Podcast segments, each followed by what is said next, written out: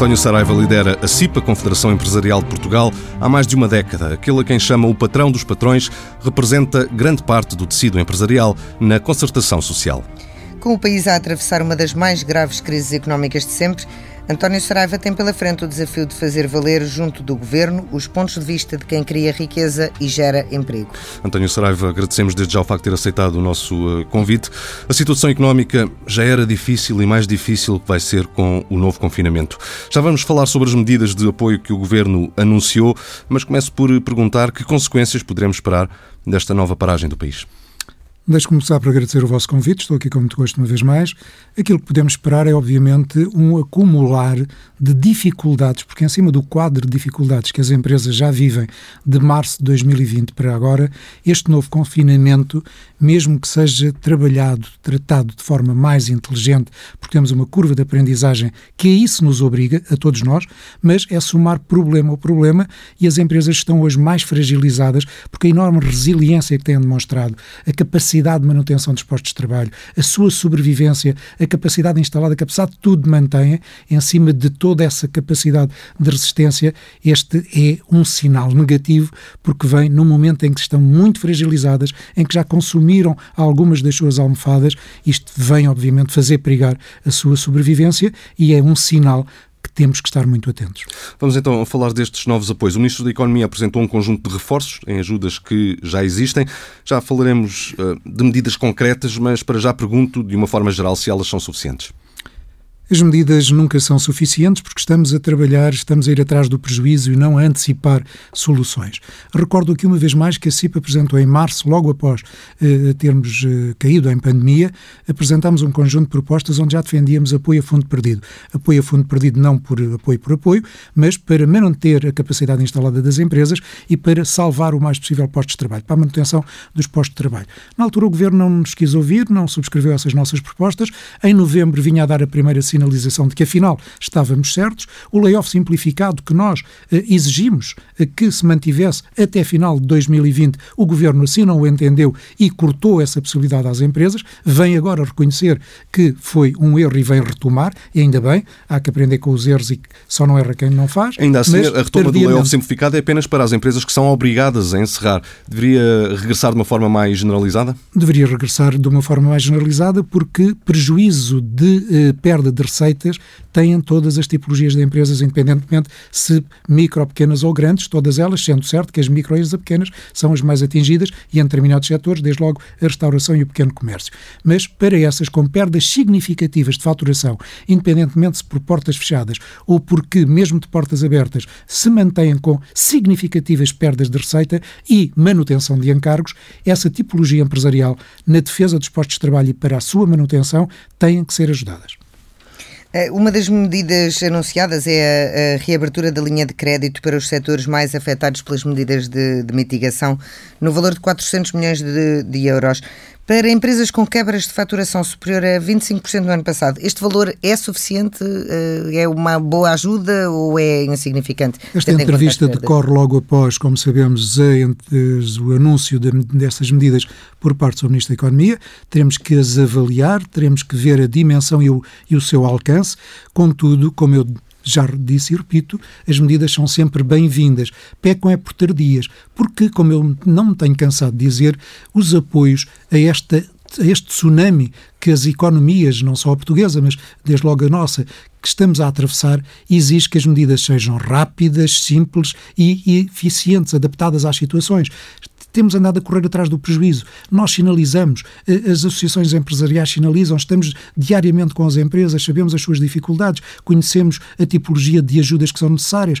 O governo, eh, de alguma maneira, não vou dizer que tem sido autista, mas é como se soubesse tudo eh, e, sabendo tudo, vem dar resposta lamentavelmente tardia. Tem que haver aqui uma maior coordenação, uma maior previsão e, ao invés de andarmos atrás do prejuízo, sabermos antecipar.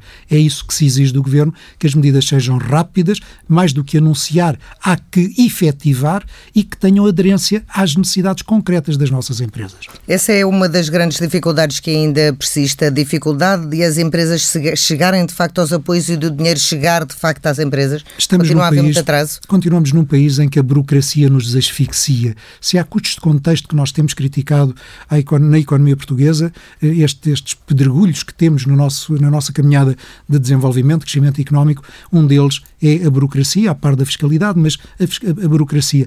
A burocracia, a máquina administrativa, os formulários, as alterações de formulários, agora vem o simplificado, depois já não vem, depois vem a retoma a atividade, depois vem o apoiar. Isto exige novos formulários, exige novas candidaturas, exige que haja uh, a frição uh, desse, de, desses formulários. A complexidade da burocracia. E estamos a falar de uma tipologia de empresas que tem até 10 trabalhadores, 5, 6, 7, não têm tempo, não têm capacidade de se candidatar, têm que pedir ajuda aos gabinetes de contabilidade, que obviamente estão entupidos porque não têm só uma empresa a seu cargo. Tudo isto é de uma complexidade. Obviamente temos que uh, saber aplicar fundos públicos, dinheiros públicos, obviamente que sim, mas a necessidade aguçou engenho. Todos nós temos que ser mais rápidos e remover barreiras burocráticas que, lamentavelmente, a burocracia portuguesa que nos eh, eh, submerge tem que ser diminuída. Temos que ter um simplex Covid. Faria sentido, por exemplo, a, a, fiscalização ser feita num momento posterior, ou seja, as empresas não terem de provar que não têm dívidas, etc. Ou seja, há sempre um... Ou uma penalização daqueles que usassem mal estas boas medidas, com uma penalização que penalizasse esses comportamentos desviantes, mas sim, deveria existir a confiança no consumidor, matéria que, em termos até de fiscalidade, temos exigido, não se pode tratar o contribuinte como um criminoso. Não se pode pensar, o Estado não pode olhar para os contribuintes, para os cidadãos, como malfeitores, porque, tal como o Estado deve ser uma pessoa de bem, a maior parte, a esmagadora parte dos cidadãos são pessoas de bem. A CIP tem feito essa intervenção junto do Governo e tem, tem tentado sina... encontrar medidas para acelerar estes processos? A CIP tem sinalizado constantemente, quer em sede de concertação social, quer nas várias interações com os ministérios com quem nos relacionamos mais, economia, trabalho, eh, infraestruturas, temos constantemente, e com o Sr. Primeiro-Ministro, obviamente, sinalizado estas nossas exigências, uma desburocratização, um simplex, agora um simplex Covid, preferencialmente destinado a esta pandemia, e a uma fiscalidade que seja previsível e reduzida gradualmente, de acordo, obviamente, com a sustentabilidade das contas públicas. Mencionou a questão da fiscalidade, é, é um tema eterno, uh, debatido uh, desde sempre. Uh, esta não seria uma boa oportunidade para o governo baixar algumas taxas que recaem sobre as empresas? Mais do que gerir, ou gerar, melhor dizendo, mais do que gerar produzir moratórias que apenas atrasam pagamentos, era de facto aliviar este enorme peso que a carga fiscal sobre as empresas e sobre os cidadãos tem em Portugal. Nós apresentámos recentemente, como saberão, um estudo onde avaliámos o peso da carga fiscal, as N taxas e taxinhas, empregando uma expressão eh, já hoje muito vulgarizada, que eh, os cidadãos e as empresas têm no quadro da fiscalidade portuguesa e as suas implicações. E aí demonstramos que é possível, desejável, reduzir a carga fiscal e dar-lhe previsibilidade. É uma das matérias que continuaremos a insistir, porque é uma das matérias que gerará melhor competitividade à economia portuguesa e estamos aqui nós, no papel de uh, dirigentes associativos, para produzir fatores que melhorem a nossa competitividade e isso não desistiremos. Uh, e, o, e essa, uh, um, esse alívio que defende, onde é que ele seria melhor aplicado? No IRC ou noutro tipo de contribuições na TSU, por exemplo? Sendo certo que hoje as contas públicas exigem muita atenção na sua sustentabilidade, porque, ainda por cima, fruto da pandemia, a dívida está, o déficit, a dívida está a aumentar, temos de ter aí muita razoabilidade e bom senso, como devemos ter em tudo na vida, e por isso temos que saber que Roma e Pavia não se fizeram num dia, mas sim, não desistiremos desse nosso pedido de uma redução gradual do IRC, desde logo começando nas, eh, na, na, naquilo que acresce ao IRC, que são as derramas municipais e estaduais. Uma sinalização seria extinguir uma delas e caminhar no sentido evolutivo da redução da taxa marginal de IRC. Para as pessoas que nos ouvem, as derramas são, no fundo, sobretaxas, é o equivalente a sobretaxas uh, aplicadas no, uh, em tempos no IRS. Uh, um dos no programas IRC. que. no IRC. um dos programas que o governo um, lançou e que agora é reforçado é o programa Apoiar. Já lhe vou perguntar sobre este reforço, mas começo por questionar se até agora este programa tem funcionado bem. Tem funcionado com atrasos, tem tido alguma complexidade, não atingiu até agora o número de necessitadas empresas que a ele recorreram e que se avaliarmos aquelas empresas que que recorreram ao layoff simplificado, que recorreram depois à retoma progressiva e que recorreram ao apoiar, percebemos que o número de empresas que a eles recorreram e dentro das que recorreram, aquelas que conseguiram obter esse apoio, tem vindo a diminuir. E não tem vindo a diminuir apenas porque houve neste ou naquele setor, nesta ou naquela empresa que se reinventou, que se reestruturou, eh, que, que encontrou novos modelos de distribuição dos seus produtos, novos negócios, eh, alguma melhoria da sua faturação, mas porque eh, a complexidade, como aqui já referi, a morosidade de resposta, eh, o tempo de avaliação das candidaturas tem sido fatal à sobrevivência das empresas e atrevo-me a dizer que teríamos salvado muito mais empresas e salvando empresas teríamos evitado algum do desemprego que de março para cá inevitavelmente e lamentavelmente se produziu se tivéssemos agido mais rápido e se estas medidas tivessem mais adesão, maior adesão à necessidade. Uma das coisas que uh, o Ministro uh, da Economia anunciou nesta semana foi exatamente uma aceleração deste programa, uh, um alargamento no tempo e um reforço também de alguns apoios. este reforço é suficientemente ambicioso? Teremos que o avaliar na sua dimensão. Obviamente, se o governo chega à conclusão que é necessário reforçá-lo, é porque as expectativas, talvez exageradas, talvez demasiado otimistas, que o governo teve e que nós sempre sinalizámos com o cuidado que deveríamos ter, porque a retoma não estava a ser tão rápida quanto alguns desejaram e que por isso deveríamos ter aqui maior maturidade nas linhas de apoio, dar-lhe maior longevidade e houve aqui precipitado otimismo, na minha perspectiva, e isso levou a que eh, esta realidade seja hoje aqui é e que o Governo venha dar a mão corrigindo e reforçando estas medidas. Se tem que as reforçar é porque elas não foram suficientes, porque se o tivessem sido, obviamente não era necessário agora vir a reforço. Deixa-me fazer aqui um, um interregno. Estava a falar do problema da, da dívida pública e das contas públicas uh, e que está a crescer. Já tivemos até um aviso ainda esta semana de que a partir de 2022 a dívida pública é para começar a reduzir-se, o que será difícil para, para usar um eufemismo. Uh, o Presidente da República veio falar na possibilidade de as moratórias se estenderem para um prazo bastante mais alargado. Isto faria, faria sentido? Seria uma boa solução? Fará todo o sentido, porque, tal como nós fazemos nas nossas empresas, temos que reagir à realidade. Temos que numa maneira darwiniana, já diria Darwin, temos que nos adaptar à mudança. E esta realidade é perfeitamente disruptiva. Nós estamos com uma crise, esta, esta pandemia com que estamos uh, a defrontar-nos é disruptiva, é totalmente diferente de outras realidades que já tivemos. Então temos que adaptar-nos a essa realidade. E por isso as moratórias, o alongamento das moratórias, as linhas reforçadas e com dimensões e com montantes que de facto sejam significativos dentro do quadro de possibilidades da economia portuguesa, mas eh, reconhecendo que não nos podemos comparar com outros Estados europeus, mas se nos compararmos com eles em função do nosso PIB, percebemos que comparamos muito mal. Eh, aquilo que Portugal, que o governo, que o Estado português tem dado de apoio à sua economia, compara muito mal, porque menor, do que outros Estados-membros. Isto vai ter um efeito perverso a prazo. Qual?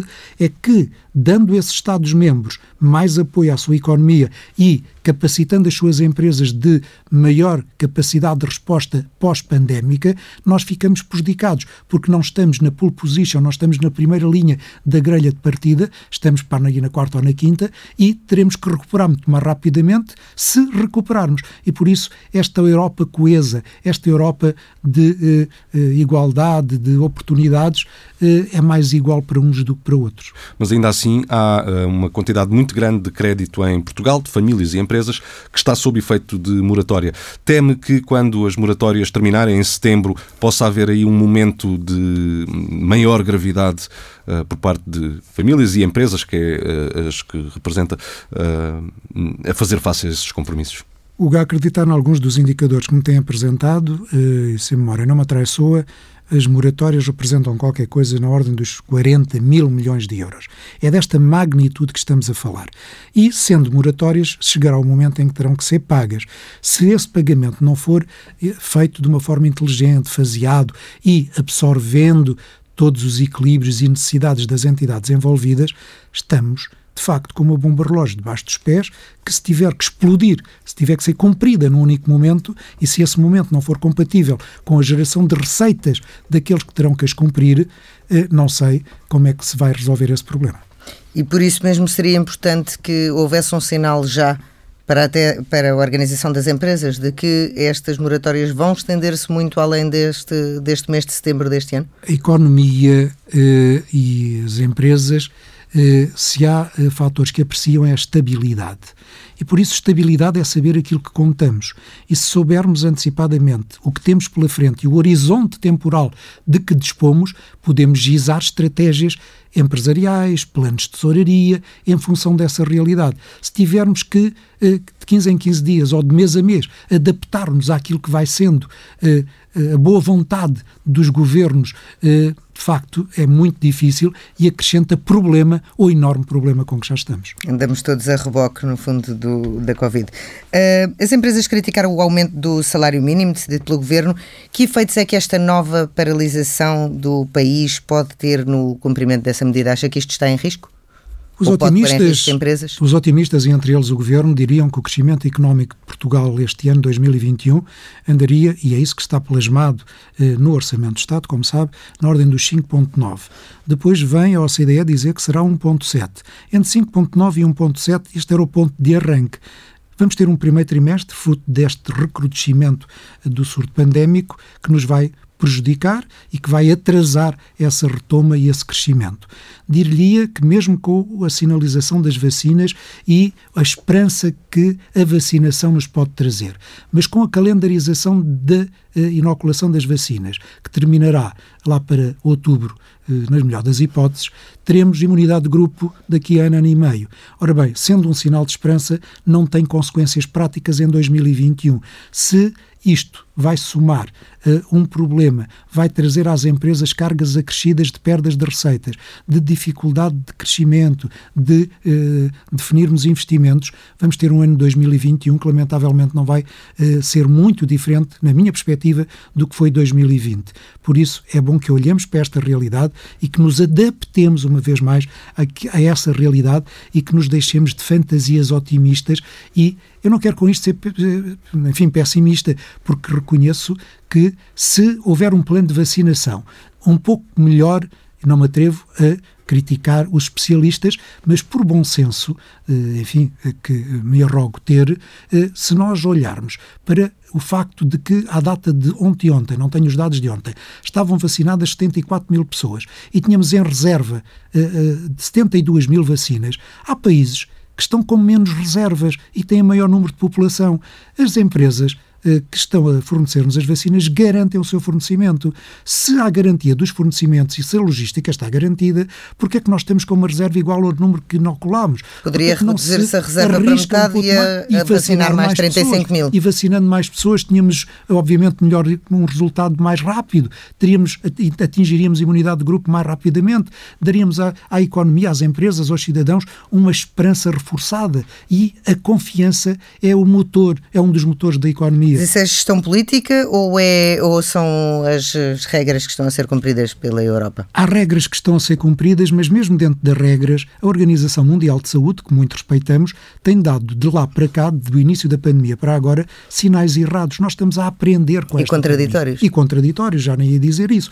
Por isso, sejamos ousados, arrisquemos um pouco. Já temos uma curva de aprendizagem, quer a nossa própria, quer a dos outros países que vão à nossa frente nos surtos pandémicos e na, e na, na nas ondas que vão tendo, eh, aprendamos e arrisquemos. Inglaterra, para dar um exemplo, está com eh, a campanha e com metodologias diferentes daquelas que nós estamos a seguir. A Alemanha a mesma coisa. Enfim, mais uma vez repito, não quero imiscuir-me eh, com eh, e gladiar-me com técnicos de saúde, não percebo nada, já me chega a calcular a minha, mas há, eh, há interrogações que enquanto cidadão tenho que me colocar. Porquê é que uns fazem e nós não fazemos? Porquê é que temos que ter um número de vacinas iguais àquelas que já inoculamos? Porquê é que não arriscamos um pouco mais? Eh, garantido que está o fornecimento e a, a calendarização e o cumprimento desse fornecimento. Isso daria à economia uma sinalização, traria mais rapidamente imunidade de grupo e restabeleceria confiança, porque o grande problema das empresas é a falta de consumo, é a quebra da procura, e é essa quebra da procura que nós temos que saber vencer, e o consumo faz com confiança, e a confiança não é por estalar de dedos, são com medidas concretas. Há pouco falava do crescimento uh, económico, temo que uh, o tecido empresarial vá precisar de apoios durante muito mais tempo do que aquele que está previsto? A economia portuguesa é caracterizada, como muito bem sabemos, 97, 98% PMS. por micro e pequenas empresas. Micro e pequenas empresas são empresas até 10 trabalhadores. Esta é a matéria-prima com que temos que trabalhar. O nosso crescimento económico tem sido anémico. Nós, crescimentos de 1, 1,5% não, não, não, não nos chegam. Eh, para retomarmos aquilo que perdemos este ano 2020, vamos precisar de 3, eh, 4 anos no mínimo. E é para que tudo, e esperando que tudo corra bem, para retomarmos o que tínhamos, o valor a que tínhamos chegado em 2020. Por isso temos que fazer aqui um esforço acrescido. A União Europeia tem que gizar planos, metodologias, rapidez de resposta e esta bazuca que todos estamos à espera, como sempre fomos sebastianistas, à espera de Dom Sebastião, Salvador, esta bazuca só vai chegar, na melhor das hipóteses, à economia eh, no final do ano eh, deste ano, porque há aqui toda uma metodologia. Ainda ontem o seu Primeiro-Ministro nos recordava, na, na quarta-feira, o seu Primeiro-Ministro nos recordava isso, de que há aqui ainda um processo de acordos entre os países, entre os Estados-membros, que ainda tem que ir aos parlamentos, etc. Por isso há aqui uma morosidade. Eh, não podemos ficar à espera que venham os fundos, mas os fundos não chegam. E quando chegarem, vão ter, vão ter metodologias de acesso, vão ter formulários, vão ter candidaturas, e a economia portuguesa precisa aqui de um empurrão. Precisamos de uma, de uma atitude coletiva de estímulo e de corretas articulações entre o público e o privado para gizarmos investimentos reprodutivos, para captarmos investimento direto estrangeiro, darmos condições aos investidores de estabilidade. Eh, e tudo isto não é porque. Eh, isto são lugares. Eu estou apenas a repetir aquilo que todos nós temos repetido e que o governo uh, diz o mesmo. Mas mais do que dizer é fazer mais do que dizer, repito, é fazer. Porque os diagnósticos há muito tempo que estão feitos. Fazer acontecer as realidades é que tardam a ser feitas. A Aresp, que é, que é a associação que representa as empresas de, de restauração e bebidas, um, revelou que metade dos restaurantes já fez despedimentos, 20% garante que não vai conseguir manter os postos de trabalho até março. Uh, as medidas que foram anunciadas uh, para preservação do emprego são suficientes para garantir alguma coisa ou estamos perante um drama de desemprego que vai acontecer nesta primeira metade do ano? Em março, e agora de novo, quando obrigamos estas eh, unidades empresariais a encerrarem portas, esta tipologia de empresas vive do dia a dia do que vai fazendo de caixa, a chamada caixa, dos almoços, dos jantares, dos lanches, dos pequenos almoços que vão fornecendo. Eh, é na expressão popular, chapa ganha, chapa gasta, porque entre os salários, entre os impostos, entre as rendas, a luz, a água, os consumíveis do custo de porta aberta, é chapa ganha, chapa gasta. Se tinham alguma almofada, se tinham alguma, eh, alguma capacidade eh, de, de, de de poupança já esgotaram de março para cá, já estão exauridos nessa possibilidade. Por isso, eh, esta tipologia de empresa está muito fragilizada. Se não forem ajudadas rapidamente, e não o têm sido, porque continuamos a correr atrás do prejuízo, eh, estas empresas terão manter-se-ão com muitas dificuldades em manter as portas abertas. E por isso o grande objetivo destas medidas, e é isso que nós temos solicitado, deve ser manter a capacidade instalada, estejamos a falar de um restaurante, estejamos a falar de uma grande empresa industrial. Saber manter gizar medidas para manter a capacidade instalada e manter os postos de trabalho são os dois grandes objetivos que as medidas devem visar. E para cumprir esses dois objetivos, temos que ser rápidos e eficientes. E temos andado atrás do prejuízo. Temos que antecipar.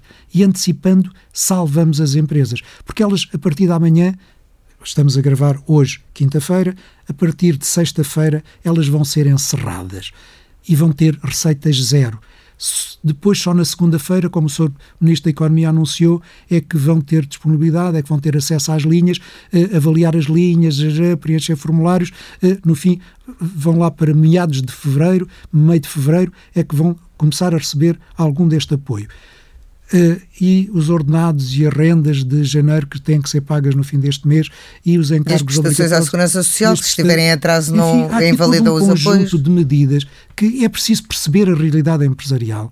Não é preciso ser empresário, é preciso uh, olhar para esta realidade, conhecer esta realidade, ouvir, ouvir quem sabe, ouvir as suas associações setoriais, ouvir a Aresp no caso da restauração, ouvir a metalurgia, ouvir a têxtil, ouvir o calçado, ouvir esta gente que está diariamente no terreno e ouvindo-os, não podemos satisfazer todos, não podemos ajudar todos, mas mesmo sendo seletivos dentro do quadro das possibilidades que a economia e que o governo português tem eh, para a economia, que, para aquilo que geramos de produto, do nosso, do, da criação de riqueza, eh, temos que tentar antecipar, temos que ter respostas rápidas e, sem me querer repetir, temos que remover a burocracia, temos que ter uma administração que responda rápida e eficientemente.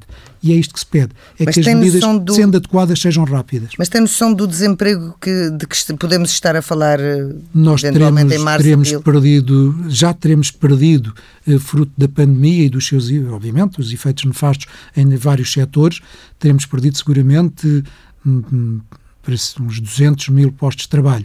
Neste uh, momento? Até, até este momento. Se nada for feito, receio que este número possa ser suplantado, dobrando uh, o seu valor. Receio, sinceramente. 400 mil. Receio, Quase meio milhão de pessoas. Gostaria, muito honestamente, que assim não fosse e tudo farei enquanto dirigente associativo para exigir do governo essas medidas a tempo para salvar o mais possível os postos de trabalho, da mesma maneira que continuarei a solicitar àqueles que represento, às empresas que assim representa, um esforço acrescido de manterem os postos de trabalho, como apesar de tudo até agora o têm feito, e o Ministro da Economia ainda o reconhecia na última consultação social, que mesmo assim o desemprego não registra os dados que chegámos a recear.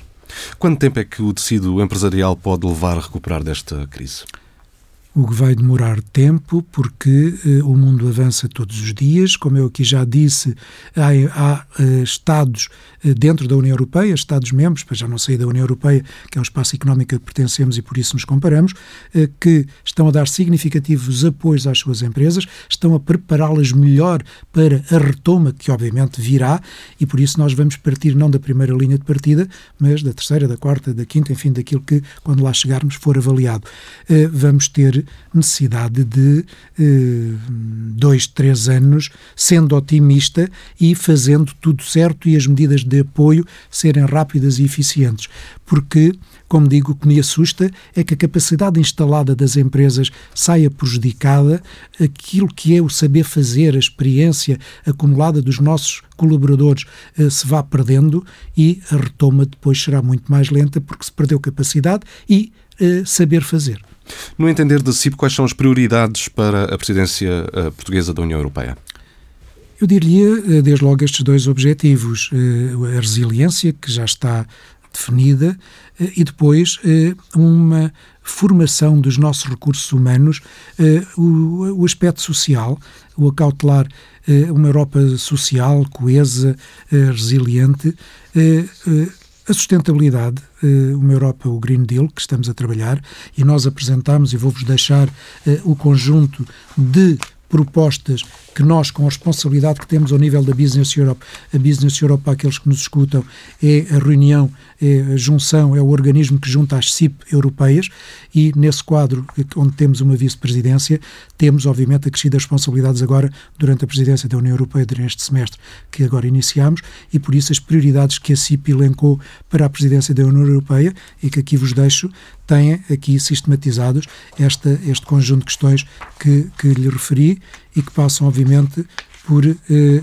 uma Europa resiliente, uma Europa social, uma Europa verde eh, com a transição que temos que fazer energética, a transição digital, para a qual também estamos eh, nessa senda, e uma Europa global em que o mercado único tenha regras e, eh, enfim, todas estas, todos estes itens, todas estas eh, prioridades estão aqui elencadas, entregámos-las ao Governo, entregámos eh, à senhora Presidente eh, eh, Úrsula e esperemos que destas sugestões algumas sejam acolhidas. Para uh, terminar, há alguma uh, lição, alguma coisa positiva que se possa retirar uh, daquilo que o país está a viver? Alguma, algum ensinamento que, que devemos retirar? Que devemos ter sempre planos de contingência.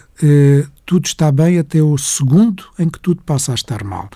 Eu até, perdoem-me pessoalizar a questão, mas enfim, é sempre melhor falarmos daquilo que, que nós próprios sabemos da realidade da vida. Eu até aos 58 anos nunca tinha entrado no hospital. De um dia para o outro entrei, passei lá dois meses.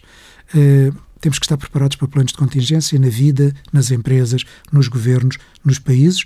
É, é isto a realidade que nos traz, a enorme dependência que de repente constatamos que tínhamos das cadeias globais de fornecimento, as fragilidades que estrategicamente até isso nos provocou, e é bom que a Europa no seu todo e Portugal em particular desperte de uma maneira abrupta, brutal, diria, para essa realidade, acautele e diversifique mercados e defina estratégias para um modelo de desenvolvimento diferente e eh, reindustrializando a Europa, reindustrializando eh, determinadas áreas, caminhando eh, para a formação dos nossos recursos humanos, porque esta economia, nova economia que temos pela frente, exige requalificação, formação, e esse deve ser um dos grandes combates. Planos de contingência, formação, requalificação e eh, olharmos para as oportunidades para o mundo de outra forma, não estar tão fragilizados, tão dependentes de cadeias globais como tivemos até agora, sem pôr em causa a globalização e os seus virtuosos efeitos, mas com regras claras e cumpridas por todos, sem exceção. António Saraiva, obrigado. Obrigada.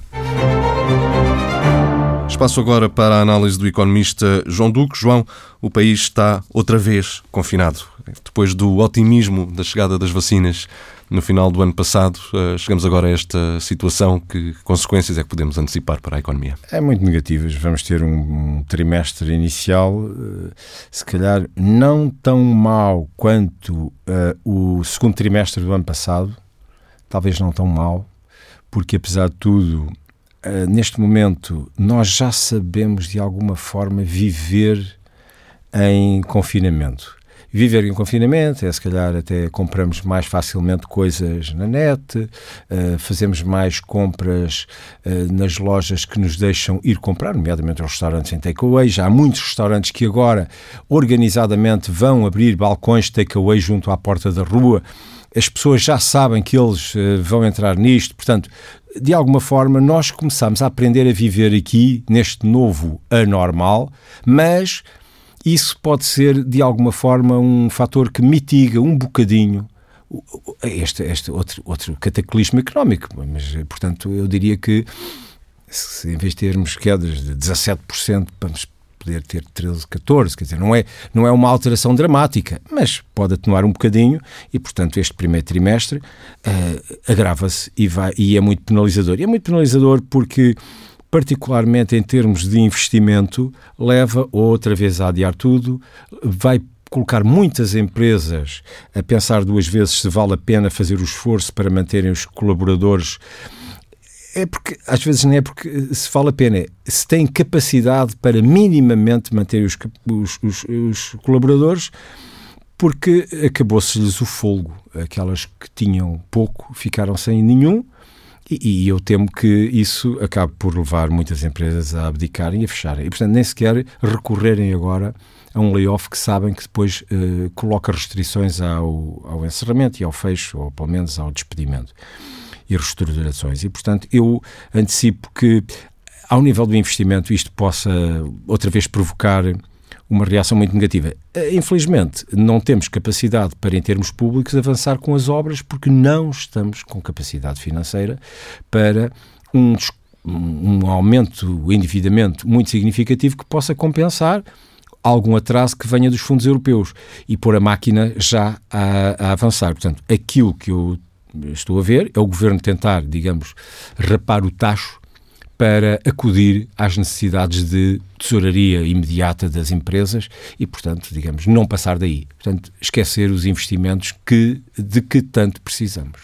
Nesta semana também eh, tivemos dados novos sobre a inflação eh, que leste com alguma preocupação, não foi? Sim, é bom. Portugal, como a União Europeia, aliás, está, uh, neste momento, a passar por um período de deflação e que se mantém há meses. Nós, há vários meses, desde agosto, que estamos com uh, variações de preços negativas. Bom, e, e também isto não ajuda a decisões de consumo ou de investimento, porque se as pessoas percebem que o mês que vem vai ser mais barato também, porque comprar já uma coisa que eu até posso não precisar muito.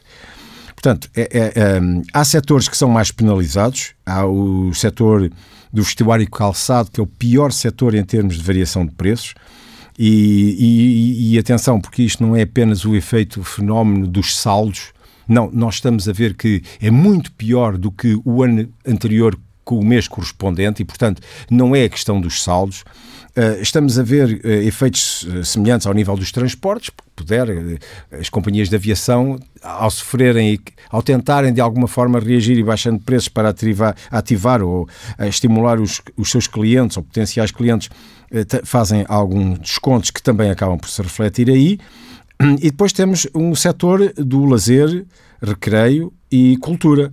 E, e porquê? Porque pronto, chegamos a um ponto em que de facto estes setores não, não, não, não, não, é, não nem sequer conseguem atrair a procura, porque, coitados, eh, são setores muitíssimo penalizados e vão ser ainda mais penalizados. E, portanto, nós temos ao nível uh, interno que, e ao nível internacional um panorama que não ajuda absolutamente nada a estimular a economia pelo lado do consumo. O que transporta, mais uma vez, para os, para os ombros dos Estados a obrigação de avançarem eles. Avancem eles com consumo ou com investimento. Quem tem capacidade para o fazer, seguramente poderá fazer e falo-á para tentar estimular as suas economias e arrancar. Quem não tem capacidade fica à espera. E, portanto, nós vamos ficar sentados à espera, de mão estendida, e tentar, de alguma forma, com os abafos que tivermos disponíveis, eh, facilitar a quem, quem que, que deles precisa. E, portanto, nós estamos numa situação muito, muito difícil. À espera não é de Godot, mas à espera da União Europeia. Porque uh, neste momento o que faria sentido para as famílias era a antecipação de compras. Ah, sem dúvida. Nós devíamos estar a estimular o consumo. Isto parece um bocado absurdo, até às vezes os meus amigos dizem, mas como é que é possível tu estares a falar assim? Não, não, neste momento eu, eu, há aqui a, situação de uh, conjuntura e a, a situação de estrutura. Nós temos que fazer processos de transição. As, as, transições são as formas mais normais de fazer evoluir as sociedades sem uh, dramas e sem bruscas uh, ansiedades e até sofrimentos. E, portanto, o que é que se devia fazer? Modificarmos os nossos padrões de consumo e aumentar o padrão de poupança. Mas não da forma como estamos a fazer agora. O que estamos a fazer agora é penalizar excessivamente aqueles que, neste momento, não estão preparados para reagir e oferecer bens para investimento. Porque nós temos uma sociedade montada para oferta de consumo. Nós temos uma capacidade instalada ao nível da restauração e não se muda da restauração para eh, fornecimento de computadores ou de máquinas e etc. de um dia para o outro. Portanto, aquilo que nós temos que fazer é também, de alguma forma, agora até nestes períodos de confinamento, olharmos para aqueles que precisam do nosso apoio. E, portanto, compras online, compras uh, takeaway, etc., são mais do que bem-vindas. Por fim, uh, trazes uma história que eu diria bizarra de investimento financeiro que tem a ver com apps de uh, mensagens. Queres é, é explicar verdade, o que aconteceu? É verdade. Isto, isto está ligado com a exuberância de liquidez que nós temos neste momento no mundo e que leva, a meu ver, a que os investidores que têm dinheiro, e atenção que há muitos investidores com muito dinheiro, uh, que eh, têm e que, e que, pagam a quem faz a colocação de, de, desse dinheiro, investimento, e que não sabem onde é que vão colocar o dinheiro. E, portanto, existem as tais bolhas, bolsas, etc. E, de repente, há uma notícia colocada por Elon Musk no Twitter que. O dono fala... e fundador da Tesla e da SpaceX. Exatamente. Portanto, ele, quando fala agora, e é a sociedade que temos, de repente, um Twitter é o suficiente para as pessoas imaginarem que o que ele está a fazer é uma recomendação de compra. Ele coloca um, um sinal, um, um sinal, um nome que se chama Signal, que é uma alternativa à, à app do WhatsApp. Um, fala nisso e de repente desatam a comprar ações de uma empresa que se chama Signal, que está cotada no Nasdaq, mas que não é aquela Signal, é outra. E de repente a cotação das ações que estava a 60 cêntimos passa para 38 dólares em 3 dias. Foi um crescimento de 6.800%, uma empresa que Uh, fatura um, um, valor insignificante que nem sequer a leva a obrigar a fazer o disclosure, portanto, a publicação de informação financeira na, na SEC, na, na CMVM dos Estados Unidos, e que até teve prejuízo e que está cotada neste momento com um valor global de cotação de 3,5 mil milhões de euros. E, portanto, é a irracionalidade da loucura. No dia a seguir, quando se descobre isto, a cotação desce de 38 para 12. Mesmo assim, o 12, eu faço as minhas perguntas. Alguém viu, fez as contas, pensou seriamente se aquilo tem minimamente um valor uh, subjacente e intrínseco que justifica a cotação. e é no que estamos, um mundo de pernas para o ar, louco, taxas de juros negativas, inflação negativa. Eu digo, se perguntasse a um colega meu que me esteja a ouvir, que me diga rapidamente, com uma taxa de inflação de menos 0,3% e com uma taxa de juro de menos 0,6%, qual é a taxa de juro real? E eu, eu acho que os meus colegas têm dificuldade em saber primeiro se é positivo ou negativo e depois qual é o valor. Porque, de facto, isto é um mundo completamente pernas ao ar. E assim terminamos mais uma Vida do Dinheiro para ler aos sábados no Dinheiro Vivo, com o Diário de Notícias e Jornal de Notícias e em permanência em tsf.pt.